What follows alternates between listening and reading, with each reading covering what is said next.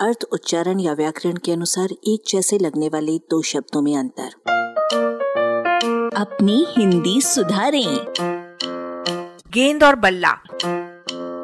इन दो शब्दों में जितना प्रेम आजकल है, उतना पहले नहीं था।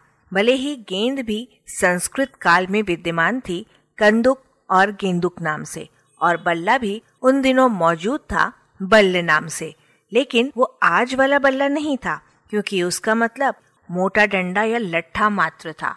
हिंदी के बल्ला शब्द से बल्ली बनी, जो मूलतः बल्ला का लघुतावाची रूप है। पर मज़ाक देखिए कि आज बल्ली बड़ी है, जिसका अर्थ गोल, मोटी, लंबी लकड़ी से है और बल्ला छोटा है, जिसका अर्थ छोटे डंडे के आकार का काठ का आगे से चपटा टुकड़ा, जिससे गेंद को मारा जाता है। कहने वाले नाव खेने के चपटे डंडे या डांट को भी बल्ला कहते हैं। गेंद शब्द के पुरानी नई भाषाओं, पाली, प्राकृत, उड़िया और सिंधी में मिलने वाले कुछ भाई बंधु इस प्रकार हैं।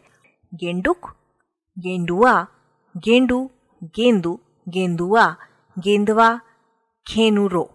इनमें से गेंडुआ और गेंदुआ और गेंदवा का अर्थ गोल तकिया भी चलता है।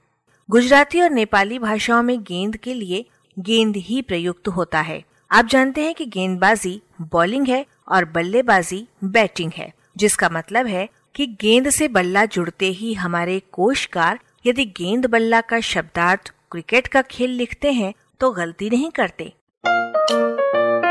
आलेख, भाषाविद डॉक्टर रमेश चंद्र मेहरोत्रा, वाचक स्वर संज्ञा टंडन। अरबा की प्रस्तुति।